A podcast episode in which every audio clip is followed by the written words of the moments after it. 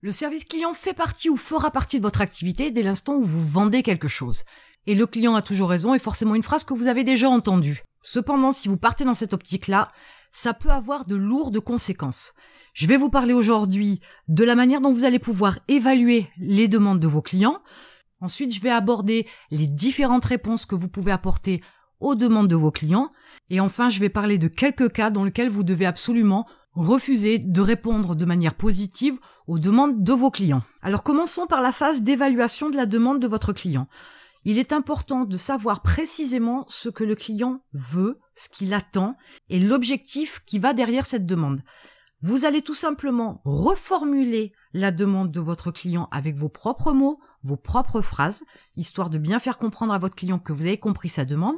Et si sa demande n'est pas très précise et s'il y a besoin de précision, vous allez lui poser toutes les questions qui vous permettront de pouvoir définir une réponse, une solution qui conviendra, qui va satisfaire votre client. Une fois que vous avez fait le tour, vous avez eu ces différents échanges, vous serez alors à ce moment-là capable de savoir ce que veut le client, la solution que vous pouvez lui apporter ou la réponse que vous pouvez lui apporter, et donc la finalité derrière, de façon à ce que votre client soit pleinement satisfait. Par exemple, un client qui vous demande à être remboursé. La demande, elle est claire. Par contre, ce que vous ne savez pas, c'est la cause.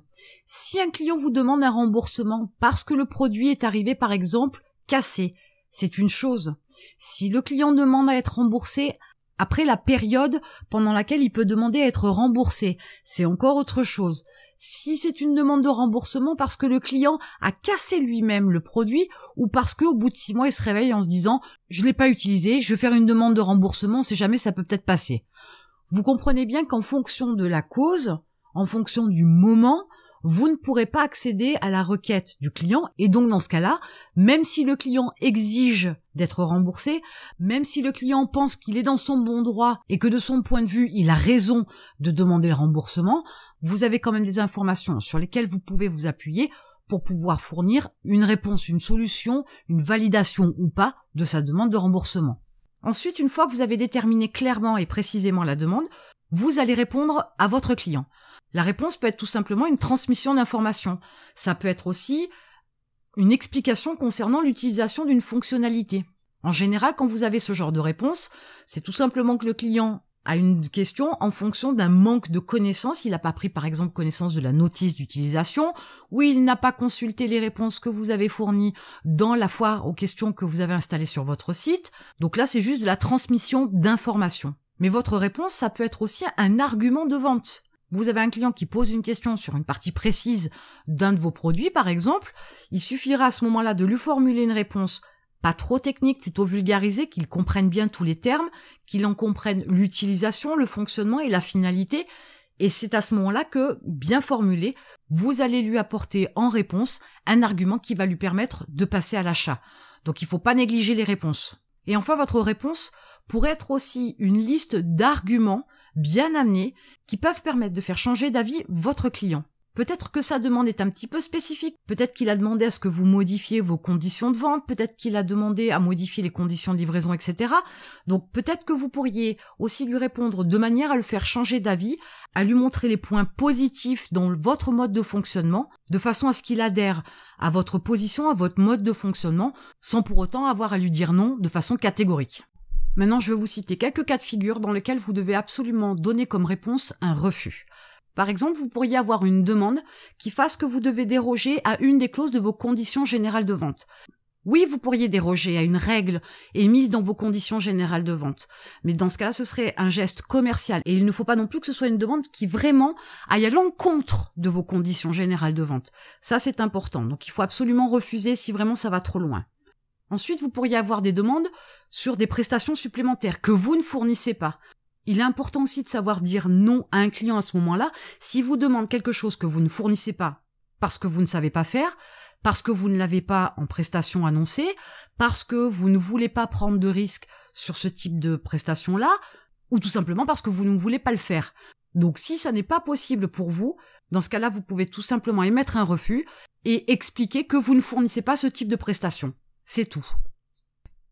Par exemple, vous pourriez avoir la demande d'un client qui vous dit que vous fournissez une prestation euh, qu'il a trouvée chez un autre fournisseur et que pour autant cet autre fournisseur fournit une prestation supplémentaire et que pour lui c'est évident, vous devez aussi fournir ce type de prestation supplémentaire là.